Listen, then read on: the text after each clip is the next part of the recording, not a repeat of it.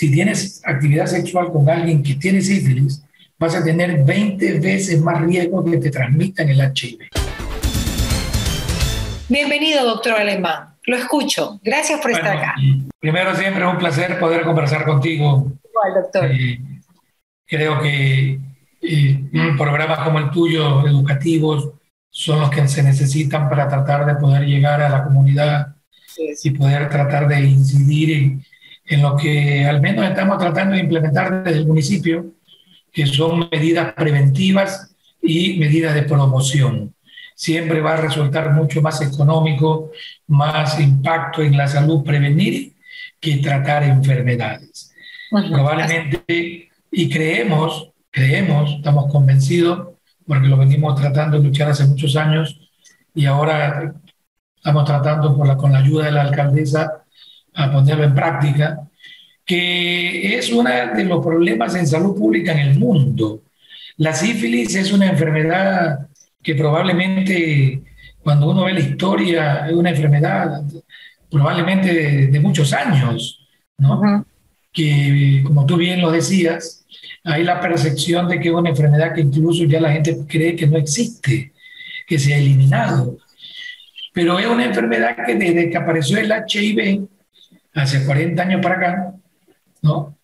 tuvo un crecimiento tan alto, tan alto, que probablemente en este momento, tanto en países pobres como en países del primer mundo, es un problema en la salud pública. ¿Y por qué es importante esto? Porque la sífilis es una enfermedad que se transmite básicamente por vía sexual. Se transmite por transfusiones de sangre y puede transmitirlo también la mamá cuando está embarazada, transmitirlo a su bebé dentro del vientre materno. Por lo tanto, y también en el momento de dar a luz, en el parto natural. Así es, pero sobre todo en el transcurso del embarazo. En el transcurso del embarazo. A diferencia del VIH, el VIH es mucho más frecuente en el momento del parto. Y la sífilis es durante el transcurso de los nueve meses. Como el papilomavirus, que también es en el momento del parto, ¿no? Claro, lo que pasa es que los virus los virus, ¿no? Se acumulan en las secreciones de la, de la, en este caso del canal del parto. Por eso es que cuando pasa el bebé está en contacto con muchos virus. La sífilis es una bacteria, que probablemente, que probablemente está en otras partes del organismo, también en los genitales, pero también se encuentra en otros sitios, en ganglios, que hace que pueda atravesar la barrera placentaria. Es importante cuando usted dice esto, decir que ni en piscinas, ni en inodoros, ni en ciertos lugares uno puede contagiarse de sífilis, porque siempre se piensa que puede haber contagio tanto de VIH como de sífilis, como de papiloma en estos lugares, cuando yo no sé qué tan verdad podría ser. Exactamente, ¿no? La sífilis tiene un estadio que se llama la sífilis secundaria, cuando el paciente presenta en el cuerpo lesiones como granito de pus, que le salen en las manos, en el cuerpo. Y estos granitos de pus sí pueden contagiar si yo pongo en contacto con alguna parte de, la, de otra persona. No es lo frecuente, no es la parte más frecuente, pero... Pero yo diría que una parte que esté en llagas, no la piel como tal. No, no, no, no. no. Es solamente cuando hay lesiones visibles.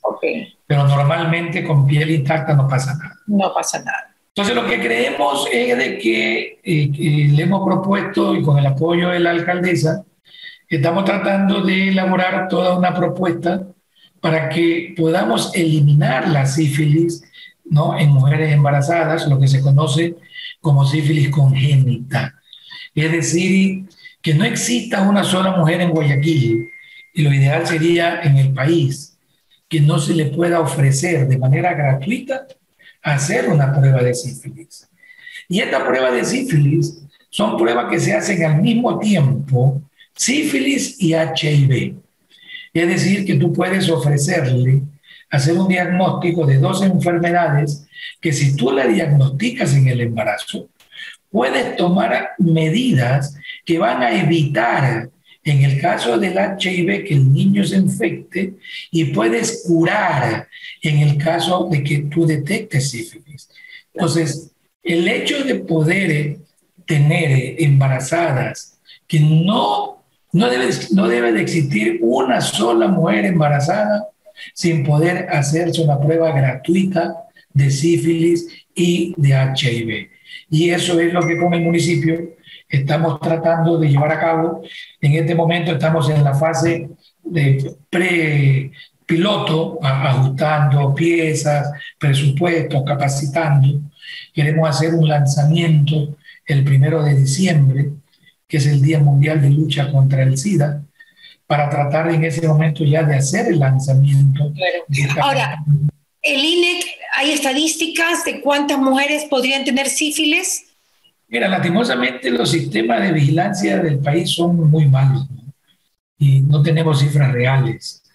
Lo único que tenemos son datos. Son datos. Solamente para que tú tengas una idea, para que tengas una idea, cuando tú hablas de HIV eh, en embarazo, tú hablas que hay alrededor del 0,4% de mujeres embarazadas que pueden tener VIH. Okay. Cuando hablas de sífilis, estás hablando del 1,2. Wow. Es decir, que es el doble de sífilis que por HIV tú tienes en este momento afectaciones en mujeres embarazadas. ¿Cuáles son los primeros signos y síntomas de la sífilis, doctor? Lo que pasa es que es diferente cuando tú la transmites por vía sexual, porque puedes tener lesiones a nivel de los genitales, tanto en el pene en el hombre como la vagina en la mujer. ¿no? El síntoma inicial es una llaga, una úlcera, ¿no? que se produce dos o tres semanas después del contacto sexual. Aquí hay que aclarar que cualquier contacto sexual te puede transmitir. ¿Por qué hay que aclarar esto? Porque hay sexo oral. Por lo tanto, tú puedes tener sífilis también en la boca. ¿no? Hay, sexo, anal y tú puedes tener sífilis en las, en las márgenes del recto o del ano. Por lo tanto, esto es muy necesario dejarlo claro, que el haber una llaga una úlcera, es donde va a estar la bacteria que fácilmente te contagia, te transmite cuando tú tienes contacto sexual, oral o anal. Entonces, esta llaguita es una llaga que normalmente no duele. Es una llaga pequeña que gran parte de las veces los pacientes pasan inadvertidas, porque son llagas pequeñas, en, en algunos casos, que se curan sola, entre comillas. ¿ya? Es decir, solita se cierra. Y por vergüenza, la gente generalmente va a la farmacia. Y en la farmacia el farmacéutico le da una crema. Y la crema el paciente cree que lo curó. Pero no es así, es una llaga que se cura sola. Entonces, esta, este chancro, esta sífilis primaria, esta infección aguda por sífilis, es el primer estadio de la sífilis. Probablemente una vez que ya desaparece la llaga, la bacteria pasa al organismo. Entonces va a su recorrido tratando de invadir varias partes del cuerpo. Por eso usted dice que ese es el primer estadio. Eso es lo que se llama sífilis primaria. Ok. ¿Qué dura cuánto tiempo esa llaga? El tiempo que... Esa llaga puede durarte una semana, diez días, y solita se va. Entonces es una enfermedad que se oculta. Exactamente. Es engañosa. Así es. Por eso es más peligrosa. Es que la gente cree que se cura. La gente cree, me salió un granito, ¿no verdad? Me pongo una crema o me pongo cualquier remedio casero y cree que eso lo curó. Ok. probablemente, si no hay información, pasa desapercibido por años. Okay. Entonces, de ahí viene lo que se llama la sífilis secundaria. La sífilis secundaria es cuando la bacteria comienza ¿no? a, a dar vuelta, a, a diseminarse por el organismo. Y esto hace que hayan pacientes que llegan con llagas en todo el cuerpo, con granitos llenos de pus, sobre todo en las palmas de las manos, los pies, y eso se llama una sífilis secundaria. Que aparece, que hace su, digamos, su debut después de cuánto tiempo de la llaga? Generalmente durante el año. Ok. Al año de haberte infectado de la llaga. Ok. Entonces tú tienes una sífilis secundaria. También no todos los pacientes hacen esto. La gran mayoría lo puede hacer y otros pasan desapercibidos. Y de ahí viene una tercera fase. Que sería peor que pase desapercibido, doctor. Pero totalmente. Eso es como el papiloma, mejor que se muestre a que no se muestre.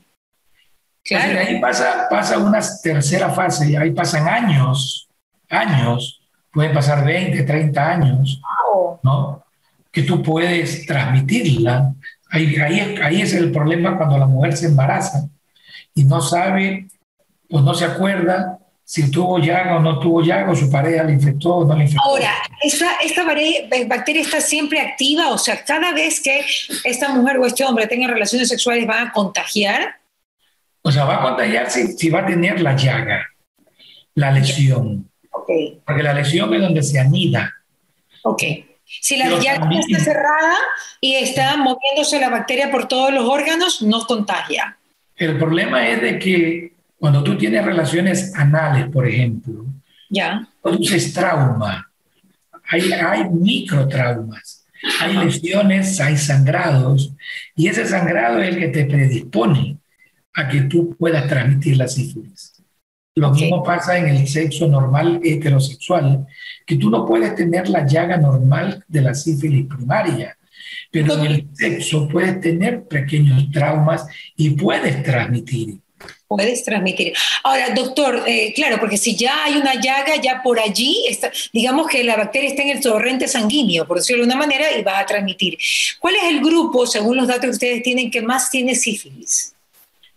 Mira, los grupos que más, tienen sífilis son los grupos, los grupos que practican, los que tienen prácticas de riesgo sexuales.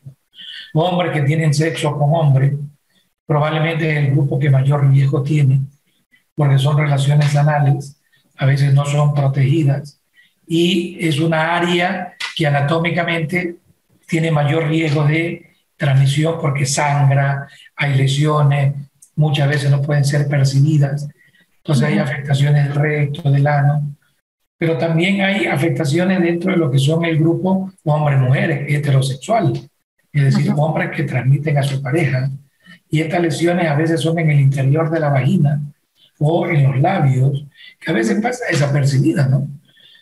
Y el riesgo en salud pública es que esta mujer infectada pueda transmitirle a su bebé en el transcurso de su embarazo.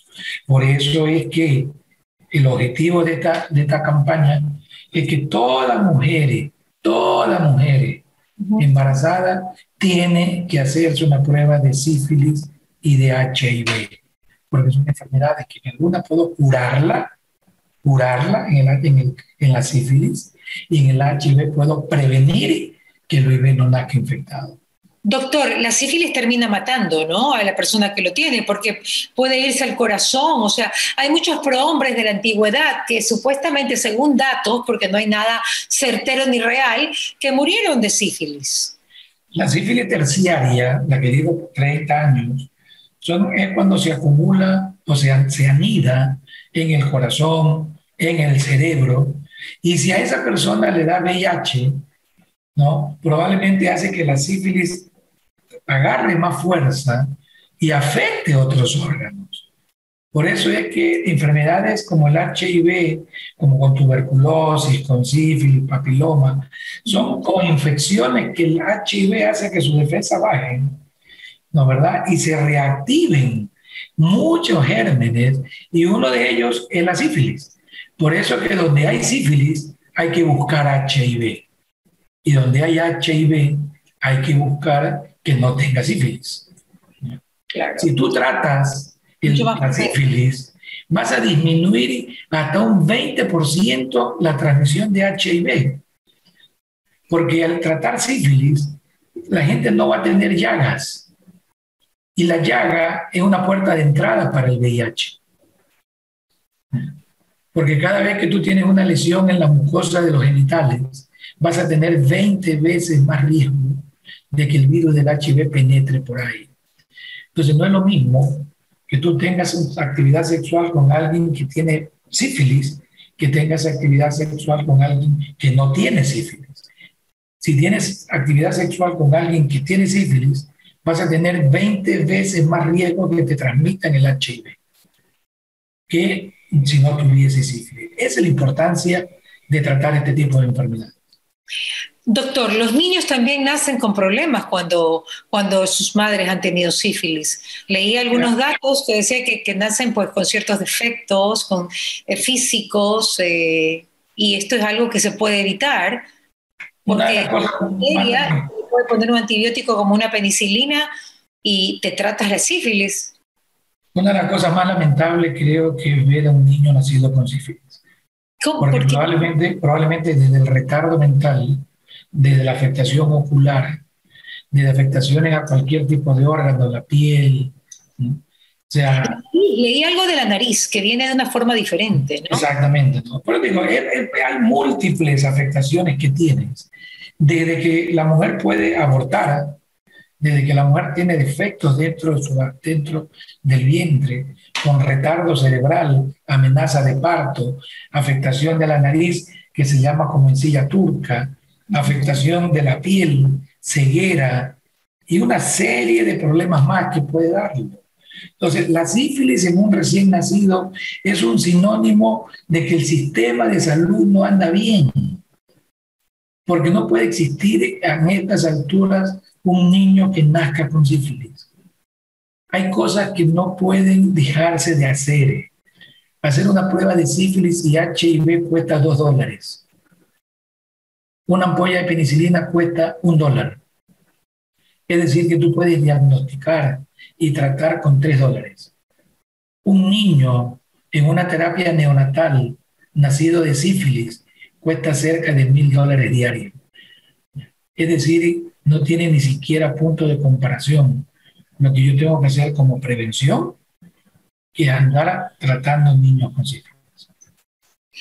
Realmente increíble. ¿Y se puede prevenir con estas tres ampollas de penicilina y se te acabó la sífilis? Así es, es una enfermedad que se cura. Se cura, o sea, no es una enfermedad como el virus que puede estar latente toda la vida. Tú te curas a no ser que vuelvas a tener actividad sexual y te vuelve a infectar. Ok. Pero tú te curas. O sea, si te tratas adecuadamente, te puedes curar. Que eso, eso es lo importante. Es importante también tener en cuenta que si la mujer ya está embarazada, puede eh, inyectarse las penicilinas, doctor, a pesar de que los antibióticos no están tan, digamos, tan recomendados para las mujeres ya en etapa de embarazo. Los, hay antibióticos que son seguros en el embarazo. La penicilina es uno de los antibióticos más seguros en el embarazo y sobre todo el riesgo-beneficio que tú vas a tener entre poder curar una enfermedad que te evite que abortes, que tengas cualquier problema de tu bebé, frente al efecto colateral que te puede dar, no existe comparación entre estos dos parámetros. Pero yo me imagino que lleva, hay una etapa de gestación donde ya es irreversible, ¿no?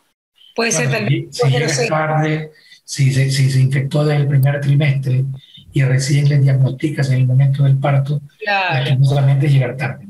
Claro. Ahora, ¿dónde se pueden eh, instruir las mujeres que nos están escuchando o si tienen amigas, parientes, para que, que, puedan saber más y cómo hacerse la prueba, dónde comprarla, dónde pedir la, digamos que la, la, prescripción médica, porque me imagino que este tipo de cosas no se da, digamos que de venta libre. Entonces es, es importante que, que, las personas que nos están escuchando, las mujeres que nos están escuchando, tengan esta información para saber a dónde acudir, doctor. En el Ministerio de Salud Pública realiza la prueba a toda mujer embarazada de manera gratuita.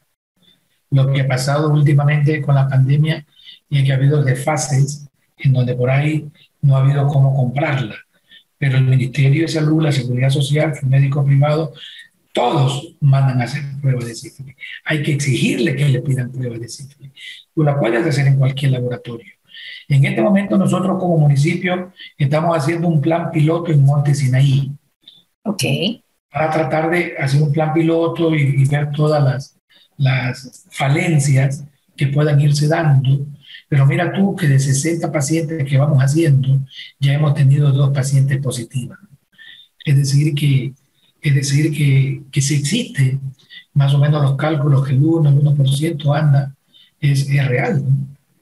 Es real, muy bien. Doctor, como siempre, maravilloso poder conversar con usted. Nos instruye de una manera adecuada para puntos tan sensibles de la sociedad y sobre todo pues para poder crear una mejor familia y así ir creciendo adecuadamente y en orden, con orden y con decencia, como dicen las escrituras. Gracias, mi querido doctor. Me encanta tenerlo. No, siempre un placer conversar contigo. Un abrazo. ¿Qué pasa con Mariela? Llegó a ustedes gracias al auspicio de Municipio de Guayaquil, Calipto, Farmavida, ATM, Produbanco, Diners Club, Mediglobal, Interagua, Pinto y Ceviches de la Rumiñahui.